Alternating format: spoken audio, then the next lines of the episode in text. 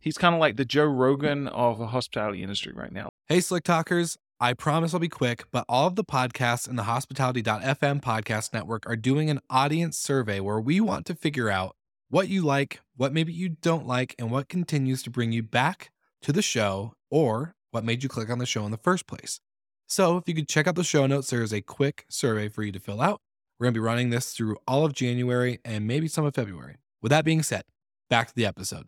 I think there was a lot that I gave up to Mm-hmm. join Gimlet, but at the time I was very excited too to get, give it up because I Yeah. felt like I was onto something with the pitch, but I wasn't fully equipped to execute on the vision that I had. I had a really big vision for the show to just to be huge, and I needed help. I needed support. I truly needed a network and the education of how to how to run the process, how to put together the team. It was something that I lacked. So I was more than happy to join.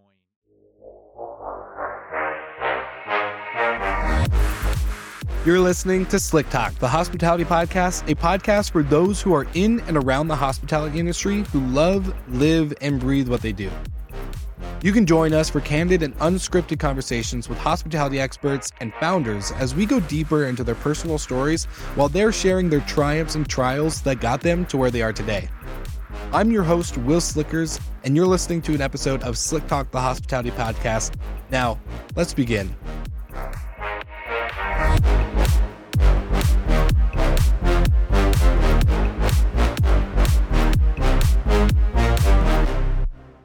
What's up, Slick Talkers? This episode is brought to you by my friends at Hostfully, and their property management software is the best in class solution for hosts and managers alike. They integrate with the best tech solutions out there like operations software, dynamic pricing, insurance, noise monitoring, you name it, they've got it. And guess what? You can also get their digital guidebook solution as well in order to make sure you aren't printing out or writing down guidebook and activities and house manual items for your guests. All you need to do is create their digital guidebook, link it with the property management software, and voila, you're ready to rock and roll, getting your guests in and out with a breeze. So make sure you check out the link in the show notes in order to get our special offer for all of our listeners. And now, back to the episode. All right, Slick Talkers, welcome back to Slick Talk, the hospitality podcast. And I'm excited because, as I was saying before even jumping onto this recording with my guest here, this episode is much more for me than it is you. And I really hope you get to enjoy it. So I want to welcome Josh Muccio onto the podcast today. My friend, it's great to meet you in person. First off, after hearing you for the last year and a half on my my own, you know, AirPods and headphones and all that stuff. So just want to say welcome and thank you for being a guest today. Absolutely, Will. Thanks for having me. Of course. And so for all the listeners, I want you to understand maybe this voice will sound familiar to you if you listen to his podcast, but I became a listener of The Pitch. It's a podcast on all the platforms you can find now. And it's really about founders and startups pitching their company and idea to this room of investors. And of course, Josh is the host who gets to narrate, and it's just like got a really cool sound and feel to it. Well, It's during Shark COVID, Tank, I got But better. it's like Shark Tank, but better. 100%. It's more real. That's a great way to describe it. Actually, it's like Shark Tank, but better because I feel like like Shark Tank, hate like, about Shark Tank. Get rid of it. That's yeah, the pitch.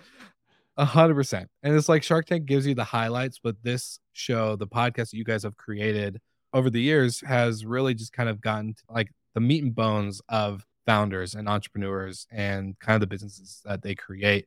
So, Josh, without me kind of butchering the pitch in its form and, and glory that it is, I want you to kind of maybe just kind of start us off to a little bit about you and your background prior to even podcasting and what Yeah. got you into starting the show. So I'm gonna actually take it back to my senior year in college. So this was 2000 and oh gosh, 2010, and this was my senior paper class. So you know, end of my finance degree, and the dean of the School of Business thought it would be super cool to give students a chance to pitch their business ideas mm. to different business people, you know, in the area.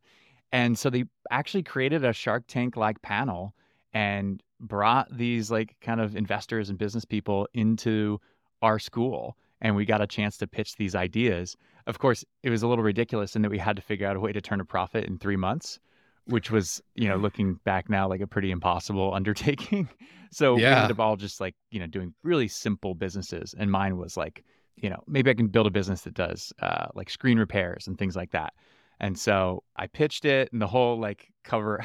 I remember my opening slide to my pitch in this room was like, broken iPhones make girls cry because my girlfriend slash fiance at the time had broken her phone immediately after after she got it and I had bought Uh. it for her. So I had to feel the pain of that, had to figure out how to get it fixed. So we started a business out of that.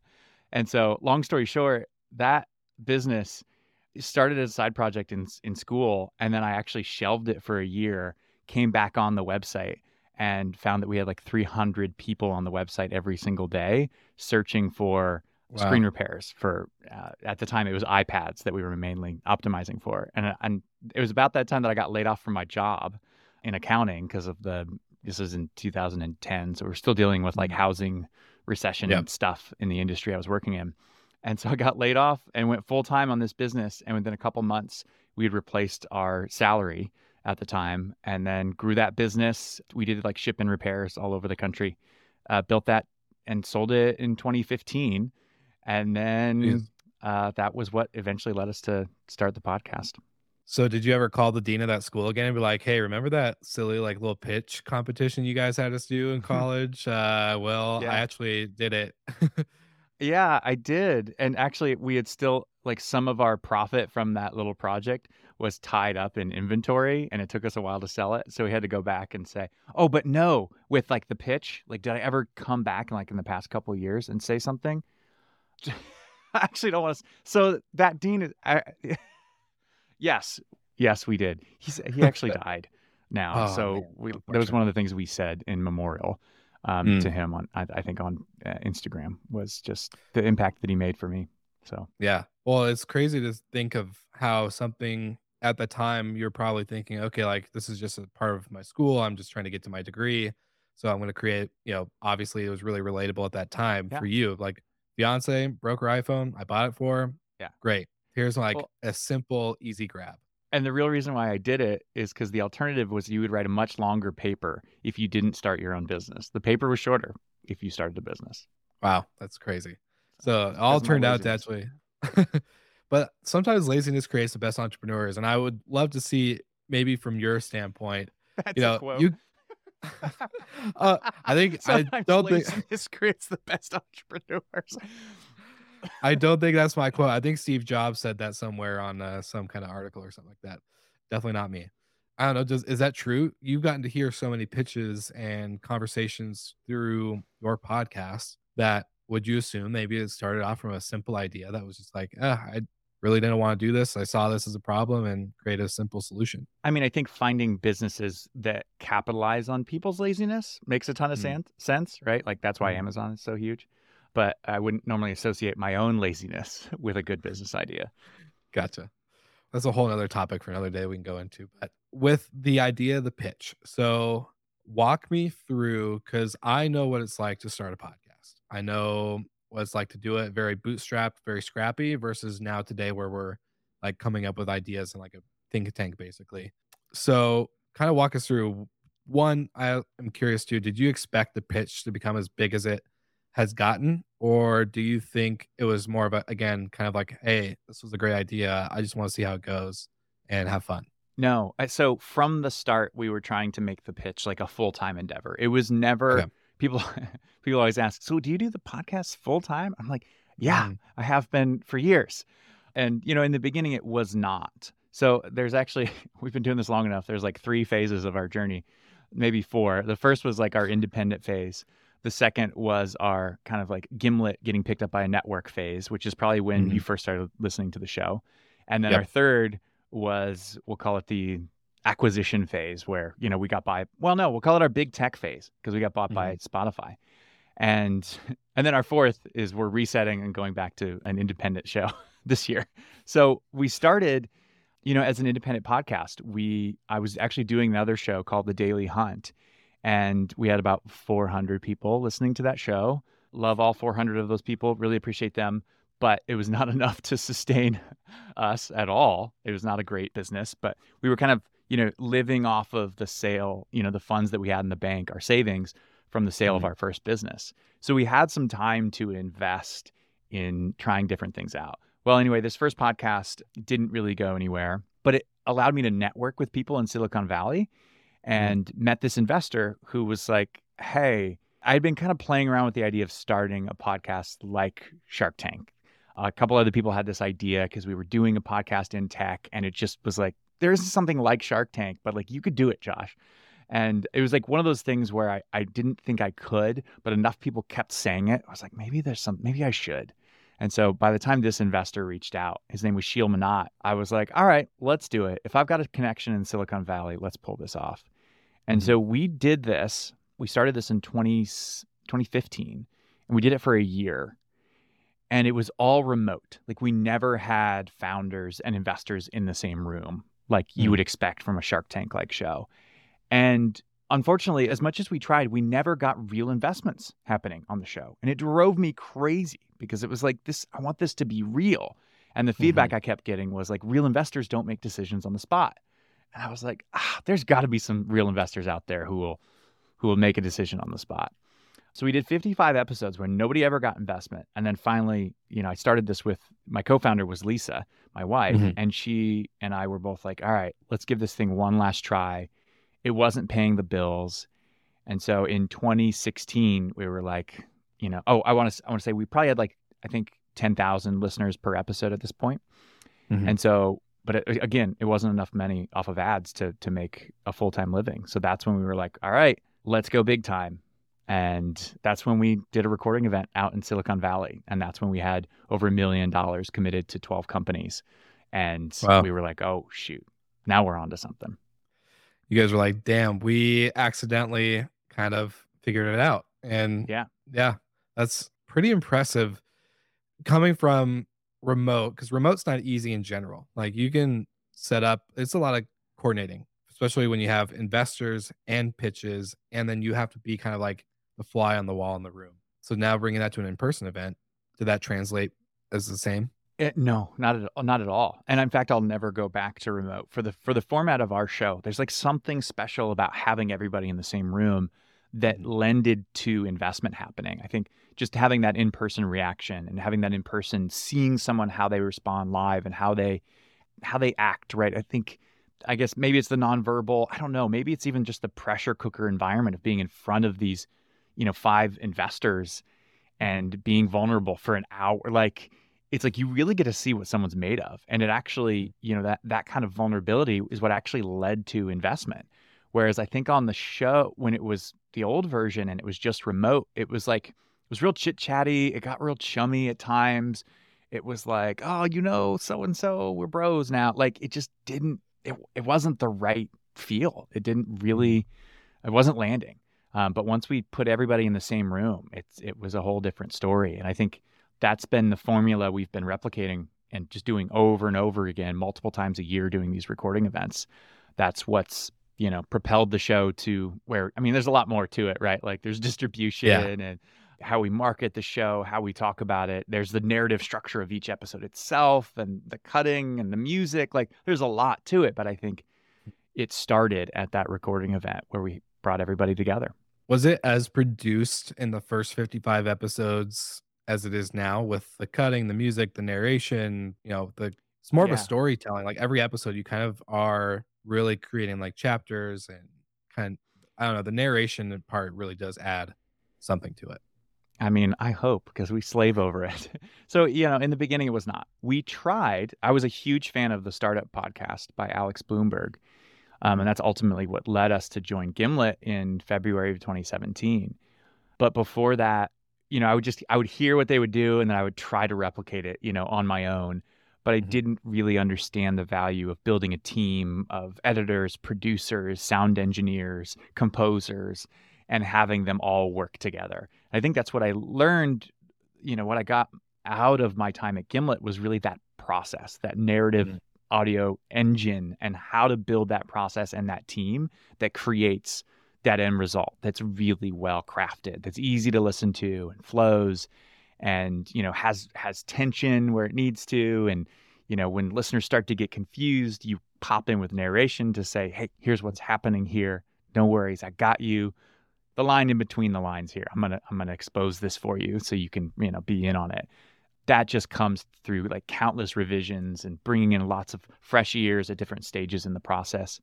And yeah, I mean, I got five years of you know schooling on how to do that at Gimlet Media. Well, I was just gonna kind of ask you to phase into that because for a lot of shows, if they're lucky, they get to have a team. If they're lucky, they get to have an editor or even someone that just kind of helps with maybe even guest coordinating or you know all sorts of different stuff that go on behind the scenes uh, but to have a sound engineer a producer then editors and composers all in one room for one show your overhead you know for a lot of listeners for this podcast will understand like i've probably edited the majority of every episode ever published on this podcast yeah. Not because it's like I'm a control freak, but it's really like, hey, you got to control overhead, especially because we're bootstrapped. Yeah. But now you add this whole cost and overhead factor into it. Yes, it does benefit the show on the quality, but there's got to have been some kind of crazy, I guess, curve going from solo to to team. Yeah. I mean, what it's funny you say that. So the that first big recording event we did, we had this sponsor that came in um, as this company out of uh, out of Texas. They sponsored the entire season up front. They wanted to be our sole sponsor, and I think mm-hmm. it was you know thirty or forty thousand dollars for them to own the entire season. And we were psyched about it, and we were like, "Cool, we've got the money that we need to invest in the content to host this big event in San you know San Francisco, and mm-hmm. then produce it." And we started to get down. You know, we hosted the event. We started going through the production process on the backside, and that's when we started to run out of money. And it turns out, you know, that thirty or forty thousand dollars did not did not get yeah. us through producing the entire season. But luckily, about halfway through the season, literally when we're running out of money and we're getting low, I think we were down to like I want to say five or ten thousand dollars in savings. We mm-hmm. hadn't cracked open the IRA, you know, at this point. We hadn't gotten into our retirement savings, but we were that was the next step. Gimlet reached out and well, no, I had been in touch with them for a while, trying to like sell them yeah. on the pitch. And, you know, one Saturday evening, it was like a cold February evening. I'm walking outside barefoot because I didn't expect to be on this call, but like, you know, Matt Lieber from Gimlet Media was one of the co-founders, just called me up on a Saturday night and was like, Hey, I listened to the pilot episode you sent over and I love it. Like, do you need help with distribution, monetization? like we would love to like you know promote this to the audience on the startup podcast mm-hmm. of course like that was my favorite show so i was like yeah. oh yes where do i sign? And so you know it ended up ended up taking a couple months for that deal to actually come together. But by the time the deal actually came together and they bought the show brought us on to gimlet media we were about to run out of money. So it was it was down to the wire and we were you know it's so funny how those things work so often. It's you know you got to wait till the last minute and then then that that connection finally comes through yeah it's always unfortunate because it's like oh i really want this but then it's like the more you want it the more long like the more it takes and you're just like okay gosh come on let's go. But man what a saving grace though and and gimlet media for a lot of the also listeners that maybe listen to this show i don't know how aware or unaware of podcast networks they are but you know gimlet especially when i started podcasting and and through the pandemic was really become fascinated by what they've built and, and obviously listening to the startup and pitch and just a couple other shows that they created. Yeah. Reply All is a great show. One's yeah. not being produced anymore, but I loved that podcast. A hundred percent. That podcast was awesome. And a lot of our sponsors actually tell us like, Hey, you should listen to this podcast and maybe you get some ideas. Like, All right, cool. Um, it's like, is that, is that a good thing or a bad thing? I know. I don't, uh, I can't say I've gotten feedback from sponsors before. I don't know what to. Well, a, uh, a, lot of them were listeners of that show, and they're like, "Oh, we've been sponsoring for a while, and this is a podcast we like. Can you learn anything from it?" But it's like, oh, uh, thanks. But kind of walk me through this now, because Gimlet, pretty big deal. But I think they eventually did they sell to Spotify before you joined, or did you oh, guys no. join first and then Spotify did the acquisition? Yeah, so we joined Gimlet in February of 2017, and they got bought by Spotify in February of 2019. Okay. So we were with them for two years before that. So really got to see the company grow from I think it was 40 employees when I joined, and then they were in the man, I don't know 120, 130 when they sold to Spotify, if I remember Mm-hmm. So really got to see that whole startup journey of a of a media company. Um, Yeah. And I mean, such a unique experience. There are you know very few podcast startups that you know make shows like that, and really unique with Alex's background and you know Mhm. from This American Life. There's just really nothing quite like that experience, and I think I'll always look back on that time with a lot of fondness. As I Mhm. was really cutting my teeth in audio at one of the best places to learn, and uh, it was a challenging place to work for sure because I think you you know we were constantly measuring ourselves against the shows next to us, like the Reply Alls and the startups. And one of the things I learned, it took me a while to learn it, is like you know you, you got to pay a little bit less attention to like the people you look up to, and a little bit more attention to what makes the thing you're doing really unique. What are the skills that you have and the viewpoint that you have that they don't have and like lean more into those strengths. And you know i don't know how to teach this but i feel like i learned it was through trial and error and trying to like kind of make my show more like theirs that i realized how that was wrong and how i just needed to make my show more like my show and and really truly understand the identity of what we were doing. So you know it took me 5 years but you know now that we're where we are today i have more confidence and more of an understanding of our audience and what the pitch is and almost more importantly what it is not than i've ever had mm-hmm. before and it's actually it's a really i don't know it's a cool feeling i, I like i like knowing that Yeah. So in 2017, when you joined Gimlet, does that mean they acquired all of the show or part of the show, or was this like a more of a service agreement that turned into, hey, your show is now owned? Okay. So they walk me through that. Like, uh, and I say walk me through that often, so I'm sorry for everyone who's hearing me say that like five times. But um, learned a more lot. of like, um, but more to like, you know, people ask this question all the time because, like you said, people come up to you and go, "You podcast full time?" You're like, "Yeah, actually, I have for a while," and that's kind of what I've been saying too. Like my parents still question, like, "So those things that we see on Facebook, is that you get paid to do that?" I'm like, "Yeah, literally, like, uh, that's the whole sole purpose of what I do." So that question comes up, but like now people always ask, well, what's your exit plan? You're just gonna have to end the show one day, right? It's like, no, you actually get bought. Like there's Yeah. acquisitions that happen. So I guess I don't know. I'm more curious. And again, this episode is a lot more selfish than it is value driven for the listeners, but more Turns out curious. you're not like, even going to publish it you're just going to use just- it for your own just just taking just taking notes to keep to myself. Like, all right, guys, this is my episode. But yeah, I'm I'm just kind of curious. You know, you go from owning the show, having independence, to then was there any friction? And I know you said you you really enjoyed your time at Gimlet, but now you don't own it. So was there any part of you that was like, ooh, man, I, I really wish I had full control of this because you did realize what made the pitch the pitch. Yeah. I mean, y- yes, I think there was a lot that I gave up to Mm-hmm. join Gimlet, but at the time I was very excited too to get, give it up because I Yeah. felt like I was onto something with the pitch, but I wasn't fully equipped to execute on the vision that I had. I had a really big vision for the show to just to be huge and I needed help. I needed support. I truly needed a network and the education of how to how to run the process, how to put together the team.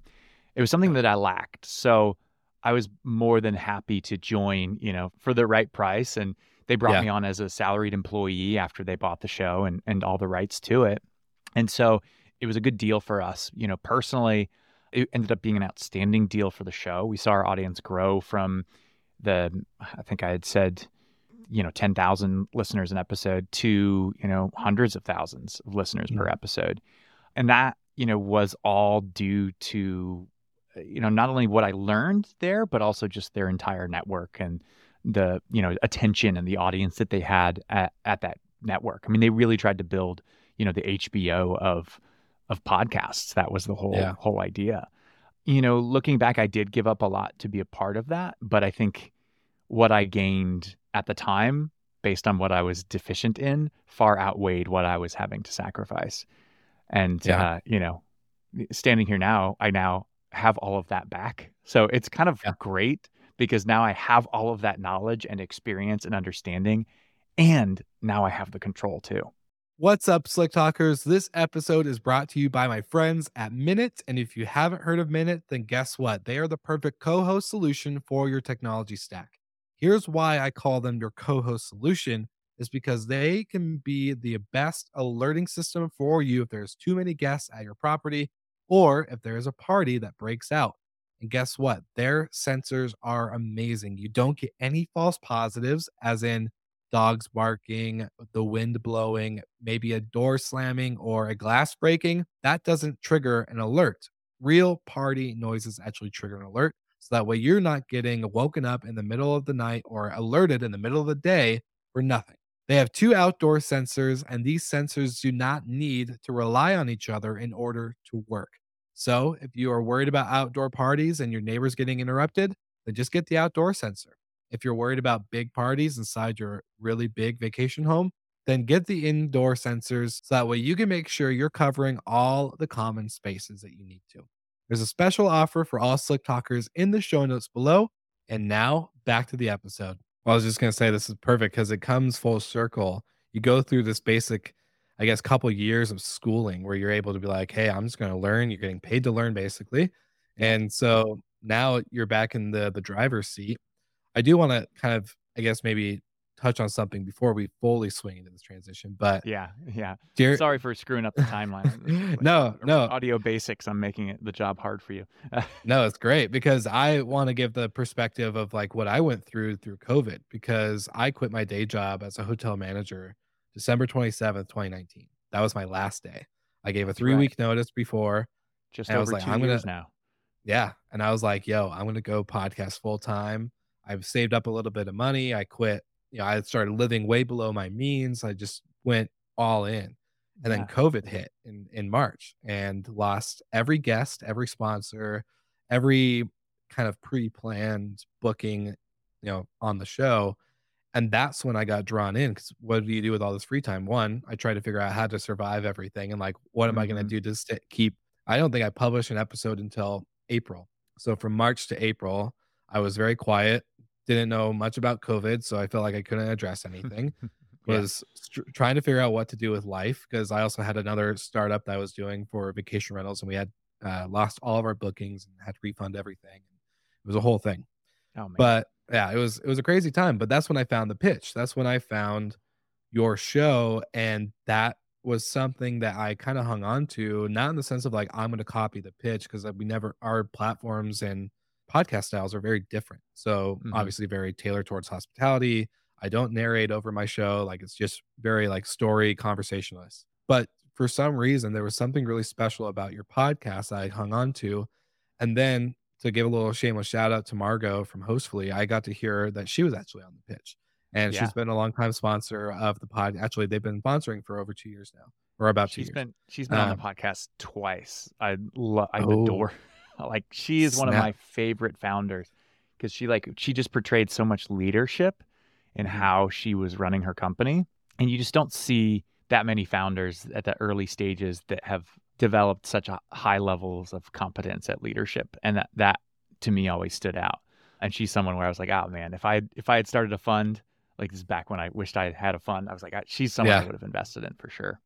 Oh, I couldn't agree more. And I think listening through her episode, I started binging more and more of your show, and then I got to episode. I think it was 100. It was like the last episode. And I was like, wait, they haven't published. There's no more. Why? What happened to the pitch? Where I need more of it. I, I was doing nothing but consuming it. It was obsessive, to be honest. That, and that so, was your COVID binge. Everybody else. That was, was my binge. Wait, what was the show everybody was watching at that time? No, Love everybody was blind playing, and what's that stupid game? Among Us? Is it Among Us? Is that what it's called? Oh yeah, maybe Among Us and being on Clubhouse and Oh, um, Clubhouse. Yeah, yeah.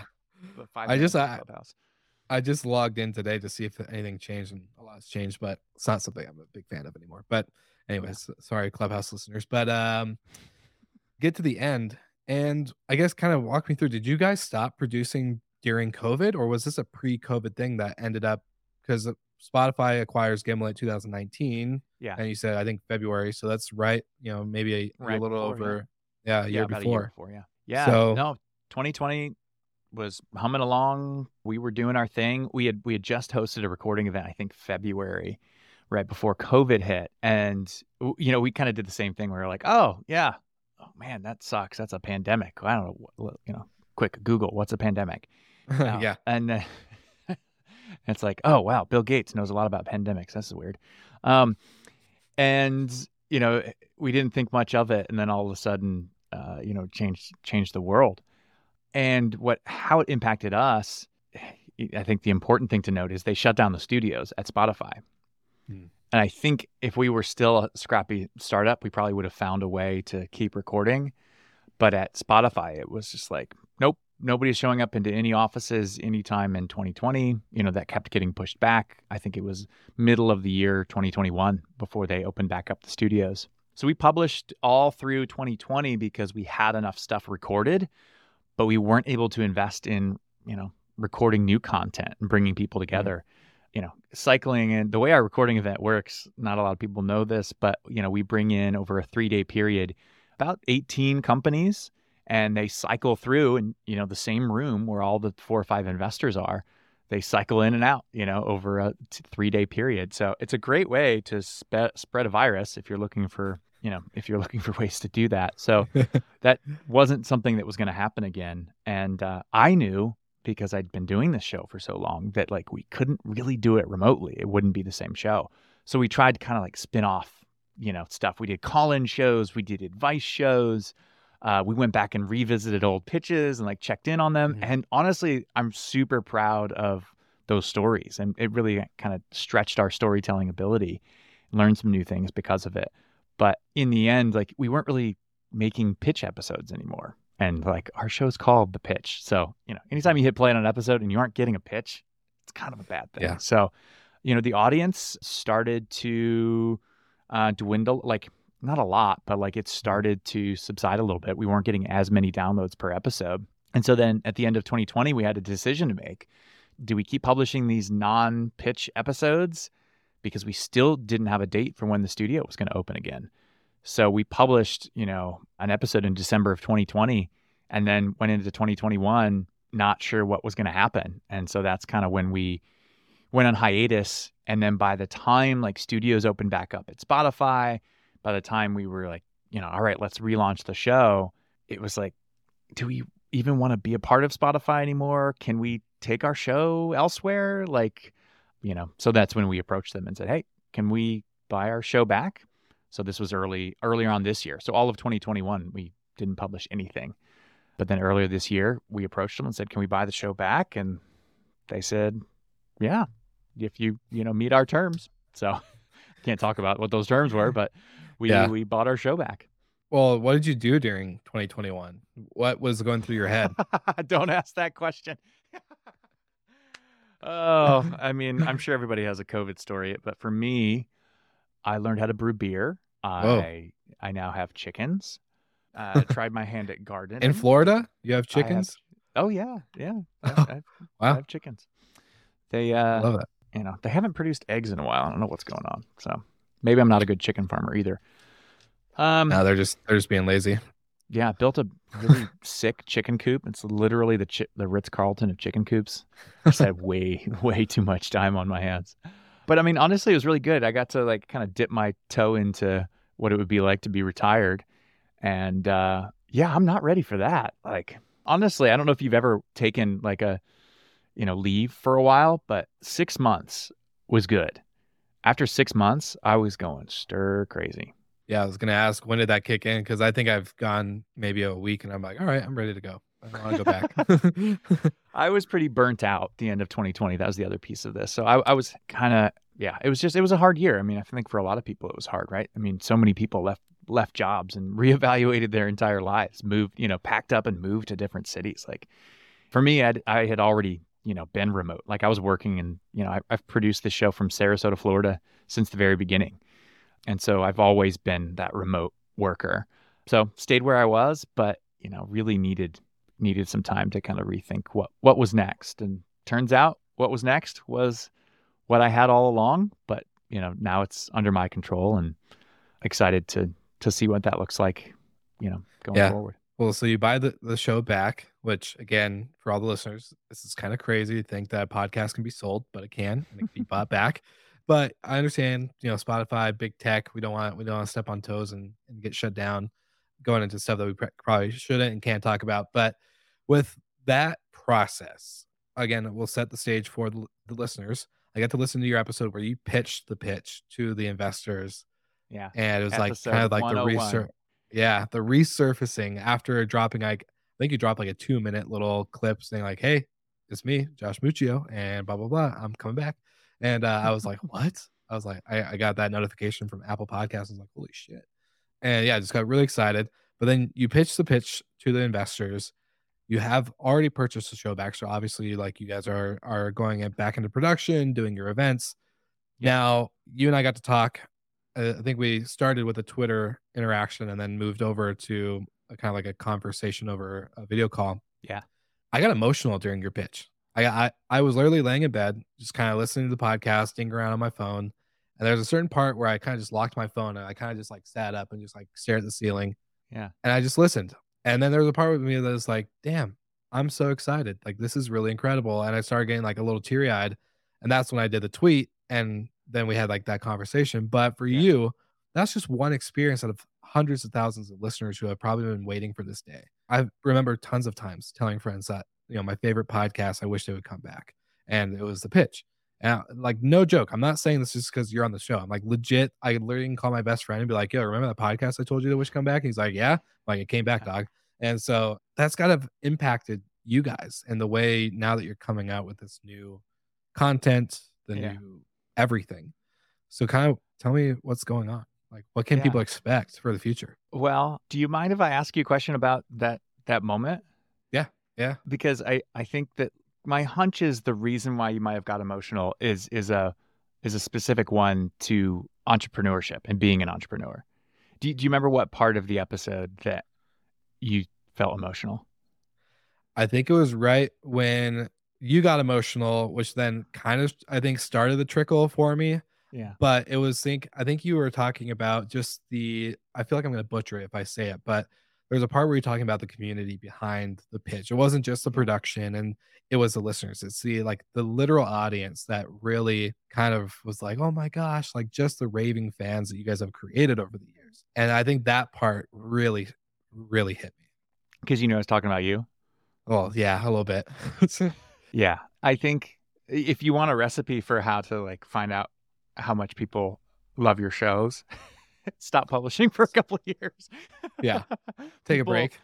It's like that, you know, you don't know what you have until it's gone. It it really Mhm. is that. I've had several people tell me like they actually think with everything that has happened with 2020, they they're they're actually like I feel like what you did actually makes me more excited about the future of the show Mhm. than if you had just continued publishing and like the next version of the show just launched right after the end of 2020. I think a lot of it just has to do with, you know, the fact that we were gone for a while. People realized how much they love the show. But yeah, I mean, we launched, I mean, 2022 was a crazy year. It was an incredible experience. I mean, I've been, you know, hosting this show that's all about startups and entrepreneurship and pitching VCs for five years now. No, seven years. But I'd never actually pitched investors myself. Every business I'd started, I'd bootstrapped. So I was excited. I was really excited to get a chance to pitch investors. And it was really funny to see how their mindset, you know, as tech investors looking for scalable businesses, you know, and software companies, how like their pattern matching for that type of business. Our show is just the complete opposite of that. They're just like, Yeah. I don't understand. How do you scale this? And I'm like, "Y- y- well, the audience scales, but the people and the team and what makes this special does not. So we're going to have to look at other ways to scale this, right? And you could just see the wheels turning and it's just like, can't comprehend. You know, I don't Mm. see how this becomes a billion dollar business. And that's the metric that VCs are looking for. And, you know, we kind of bumped up against this for a while. And, but I, I, I kind of felt like in the back of my mind, I was like, if we could just publish our pitch to listeners, if they could hear what we're doing, I think the the lens that listeners would would apply to our business would be just so different from these VCs. And like these are the people that we and like, who better to invest and have you know, be owners in our story than the listeners. But I knew that like we couldn't just I didn't want to just like publish an episode that was like, "Hey y'all, we're raising money." You know, can I pitch you? like I was like, I know that and other people have been telling me to to pitch the pitch to the investors on our show. And so that's what we did as hesitant and as you know kind of scared as i was because i knew the kind of pushback that we'd get you know because they have a very specific blueprint for what they're looking for and it really doesn't align with our show i mean media companies in general just not a very enticing uh, investment for a lot of vcs but the way things worked out we ended up pitching the investors and uh, you know turned that into an episode of the show and it, it was crazy well i mean we had so many people reach out after they heard that episode to say, "Oh my god, I'm so much more excited about the pitch coming back. Also, yeah. I'm so psyched about your vision for this. I want to be a part of it in in some way." And we also announced in that episode that we're starting a fund so that, you know, the the Margos with Hostfully, you know, of the future, we can actually invest in them mm-hmm. alongside the investors on our show. And so we've raised almost a million dollars into that fund uh, already, and uh, you know raised you know a couple hundred thousand dollars into the media company as well, of which potentially you might be an investor too, which would be amazing. Yeah, and yeah, it's been super cool to kind of hack this, you know, with our audience instead of going the traditional VC route. Yeah. And I think, you know, you asked the question of like what made it so emotional for me. I think it was the comeback more of you have yes, the break that did kind of make you want more, and it was it was very much a, a craving because it's such a well produced show. I will say, like for any listeners that haven't listened, obviously go listen, but it's so well produced that I think you it's there's something special when audio can capture you like that, and it may not be for everybody. Obviously, it's startups. It's it's I don't know how to describe it. It's like very business much like nerdy, business nerdy, but like kind of cool. I don't know. I just yeah. like to me, I just get really excited about it. But in order to do that with audio, it takes a really special skill or like you have said, team. And mm-hmm. to have it come back and you got to tell that story in the fashion that you you did, plus now the audience gets to be involved, maybe in the ve- investing in the media company or in the fund. That's even mm-hmm. cooler. Like to be able to push something out to here to then have someone literally click a button and send money or be like yeah, yeah, like this this company is worth investing in i think there's just something really unique about it and you can't like you don't see other podcasts doing that you don't see yeah. other media like this is such a unique medium and so with that being you know all kind of bundled into one the vision of what you guys are creating is i guess it's like uncomparable to be honest i don't know if there's other ways where you can be like the pitch and their future versus this. Like they're you said it's like the Shark Tank, but for podcasts. Mm-hmm. I don't think there's anything really comparable to to be honest. Like what can you compare this to? Yeah, I'm not sure either.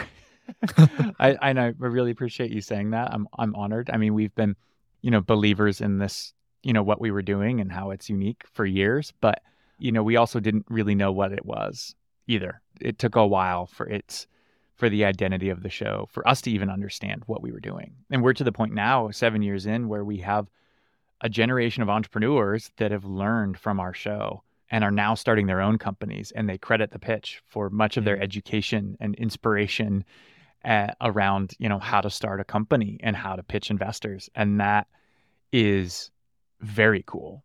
But it's taken a long time to get here. And as you know, building a podcast is not the hyper growth up and to the right, you know, viral, no.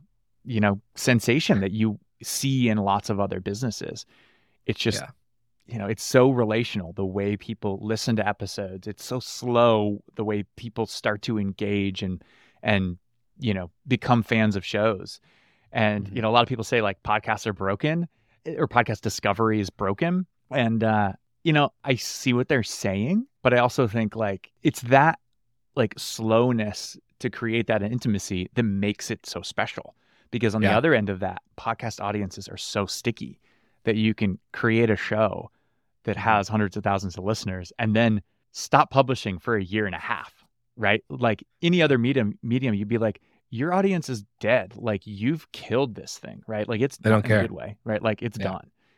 But in a podcast, you can show back up a, year and a half later and everybody's like psyched you're back and all of those listeners get your episodes and that's Mhm.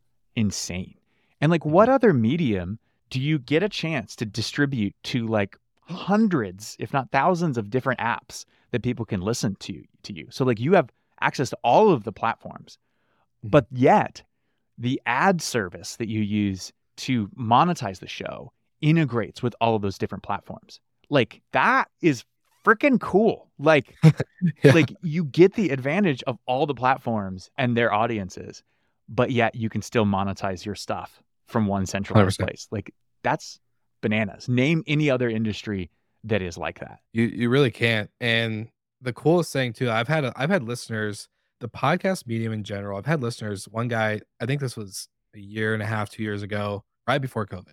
I remember getting this message on my website directly. Like, I love this podcast. I listen to it all the time when I'm swimming laps in my pool. I'm like, what? And he's got he literally goes into this whole description of having waterproof headphones. And when Yeah. he's swimming laps, he's listening to the podcast. I'm like, you can't do that. You can't do that on a Facebook ad. You can't do that on a any type of other ad other than through like podcasting. I've never heard Podcast. of something. Monetizing laps spent in the pool. Yeah, it's like I, I don't know. There's just something crazy about this whole thing. So you're right. Like it's a very sticky audience, but it's also the discovery pool is hard. It's I'm not gonna say it's easy. You know, we're not at hundreds of thousands of listeners per episode. You know, we're definitely in the tens of thousands, but it's like, hey, this took a long fucking time. And excuse my language, but it's it's it's not like a a part where an investor can come up and be like, here's some money, go spend it and get 10x by this point, or else we're Right. not investing again. And be profitable if you can. Like that's not how this works. So I don't know. There's just a lot of hurdles, and I feel like podcasting's still very early. And uh, this was kind of my last one of my last questions I wrote down in my journal to you was going to be what are your thoughts on the podcast industry today? Now that you've taken control, you have Yeah. independence. You are with a network, but more of in a ad service agreement rather than ownership. Yeah, Um, it's just a, it's a partnership. We still Yeah, own all the IP. Yeah. Yep. 100%. And IP for anyone who's listening again, probably not familiar, intellectual property, just uh, Yep. heads up. It means So- we own the right to take the show elsewhere if things don't work Yeah. out at Vox. Yeah, 100%. So you're with this partnership. Now you get to kind of maybe see in behind the scenes of another, again, media company that I wouldn't maybe consider them a startup, but very much a bigger conglomerate Mhm. where you got to play in with kind of like Gimlet days back in the day. What do you think about the podcast space outside of the pitch? Have you gotten to experience much out of that? Yeah, I mean, it's really interesting to see like, you know, some of the acquisitions that we've seen, including you know Spotify getting into the space, Amazon buying Wondery. Uh, that was another big acquisition, and then you even have you know individual shows getting bought and doing you know licensing deals with iHeartMedia, and you know lots of things happening in the space. I, I think what has really struck me since you know announcing that we were leaving Spotify and going independent is that we like there's just so much more support for independent podcasts than there was back in 2017. Hmm. There are so many different ways to monetize a show, to monetize an audience, you know, whether that's like even just like swag integrations, you know, with like where stuff gets printed on demand for you know orders. Like that's super cool to not have to ho- own inventory or Yeah. you know stuff like you know Apple channels and you know monthly subscriptions for like ad-free stuff and and the the different you know infrastructure that's popped up around that like you can do that for an independent show and you don't have to do it on you know on Apple or any of these individual podcast apps like you can do it independently and own tho- those relationships too just like you do you know with the regular podcast feed.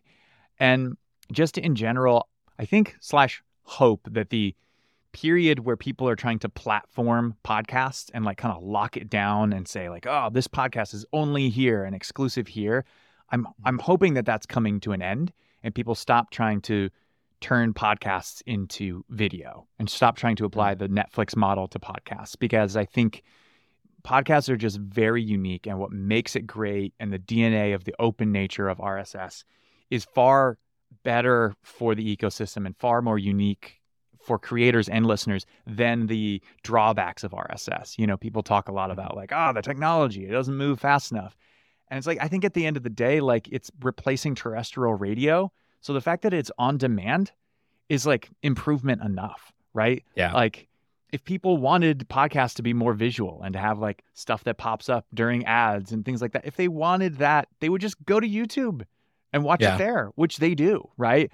But like that, there's already an ecosystem for that. So we don't need to make RSS like all of these other things. So, you know, stepping back even further, I think like my hope is that, you know, looking at like Vox Media and some of these others that like, essentially are applying the Gimlet Media model, which is like buy shows with rabid fan bases, or not buy, but either buy or, you know, partner with these shows that are Mhm. rabid with rabid fan bases and monetize them better than these shows could do on their own through ads and then also promote them across the network. That's a deal that you really can't beat. Right. Yeah. So like what you're doing, right, with hospitality.fm and like and aggregating these different creators into a network. Like I think that's the that's the playbook, right? And I I you know, I don't know if you're buying each of these properties or if it's like, you know, Not yet. uh, not yet. Okay. I I just I think that there's going to be a player at some point that is really heavy on the idea that like you can publish on one RSS feed and it can go to all the different platforms. And so instead of like creating your own platform and being competitive, you just give all the platforms what they need and you continue to own the monetization on the ad side and then create other infrastructure around newsletters and you know maybe the swag piece and the subscription, right? and one company starts to aggregate these just through partnerships like Vox Media is doing. But if they could do that at scale, like that could be really, really interesting, you know, to see an acquirer kind of aggregate a lot of these in, you know, five, 10, 10 years from now. So I don't know if that answers your question, but that those are my current thoughts on the space. Obviously, I'm very bullish on the independent podcast space, but I've seen Yeah. I've seen a lot. I've seen a lot of different sides of the podcast business. And so I don't I think I've got a pretty good view of where things are at. Well, that's why I ask, just because you have seen it from being acquired to going into a startup that grows to an acquisition with big tech media, you know, aka Spotify, Mhm. to then kind of going through that different transition to now being back independent. And a lot has changed since 2017. I started my show in 2018, so obviously a lot different, but still, you know, if I I always tell people back in 2019, even in 2020, I would say, oh, it's easy to start a podcast. Buy a $20 mic off of Amazon, go to anchor.fm, start a free thing and do this, this, and that, and you can create a successful podcast. And now I always tell people like, are you sure? You sure you want to? Not that I'm trying to derive you from it, but it's actually a lot more work. There's a lot more attention to detail. You need to focus on quality versus quantity at the beginning. Like so there's a lot more now that's changed. yeah, you do have to play the long game. It is hard hard to start a show. And that's one of the reasons why I fought so hard to buy the show back because Yeah. I knew that it would take us years to rebuild an audience akin to the one that we already had at the pitch. So, Mhm. you know, a lot of people ask, well, why don't you just go start your own, you know, podcast outside of Spotify? And I was like, ah, I'd just the rather have the pitch back. Have the baby back. I love it. Mhm. Well, Josh, seriously, it's such an honor and like an incredible moment. Definitely a wonderful way to kick off 2023 to have this interview be on the books, to get published and and to just kind of hear your story more from a again selfish point of view, but to kind of share that experience with my audience. You know, I've developed such a connection with your show to then hopefully that can kind of translate with our listeners that now gets to hopefully go check out the pitch and maybe invest in the fund and, and be a part of what you guys are building because I think it's so special. So again, thank you. Just want to say for being on the show. Thank you, Will. It was a pleasure. It was probably one of the fastest hours of my life. And I mean that in a, in a good way. Good. I'm glad. I know we can talk a little bit, but hey, it's slick talk. You know, we, we're, we're meant to talk a little bit. Um, Oh, yeah. uh, Yeah, I you're- love it. So thank you You're so easy much. conversationalist. I really, I really did enjoy it. Awesome. Uh, seriously, it means a lot.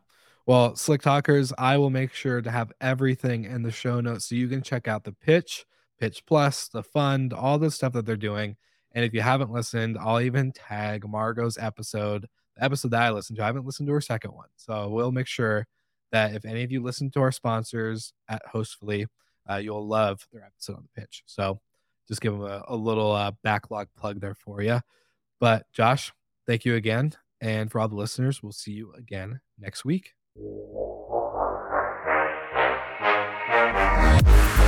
Thank you so much for listening, and thank you to our show partners for making Slick Talk, the hospitality podcast, possible.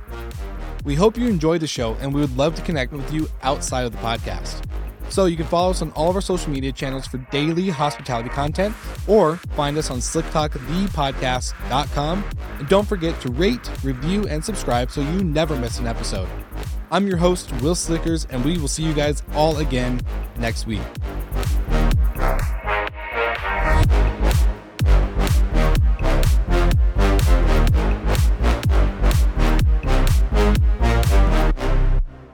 Have you heard about our friends at Safely? Well, Safely integrates perfectly with your tech stack in order to make sure that you are covered while your guests occupy the vacation home. Now, this is different from business insurance and, of course, homeowners insurance, but this is the best solution out there that's actually underwritten by a real insurance provider to cover vacation rental operator pros just like you. So, damaged linens, broken glass, ruined couches, you name it, stuff like that, or maybe even an accident on the property is covered by Safely. All you need to do is take pictures of the damages and make sure that you find a replacement item in order to cover what has been broken or destroyed. Now, this is super great because your homeowners are going to be happy that they're not going to see reduced damage items on their owner statement. You just take care of it. Don't have to hassle the guests and you don't have to see lower income for your homeowners. This is a great retention tool, and we love using Safely in my business as well. So now that you've heard about Safely, we're back to the episode, and thank you so much for tuning in.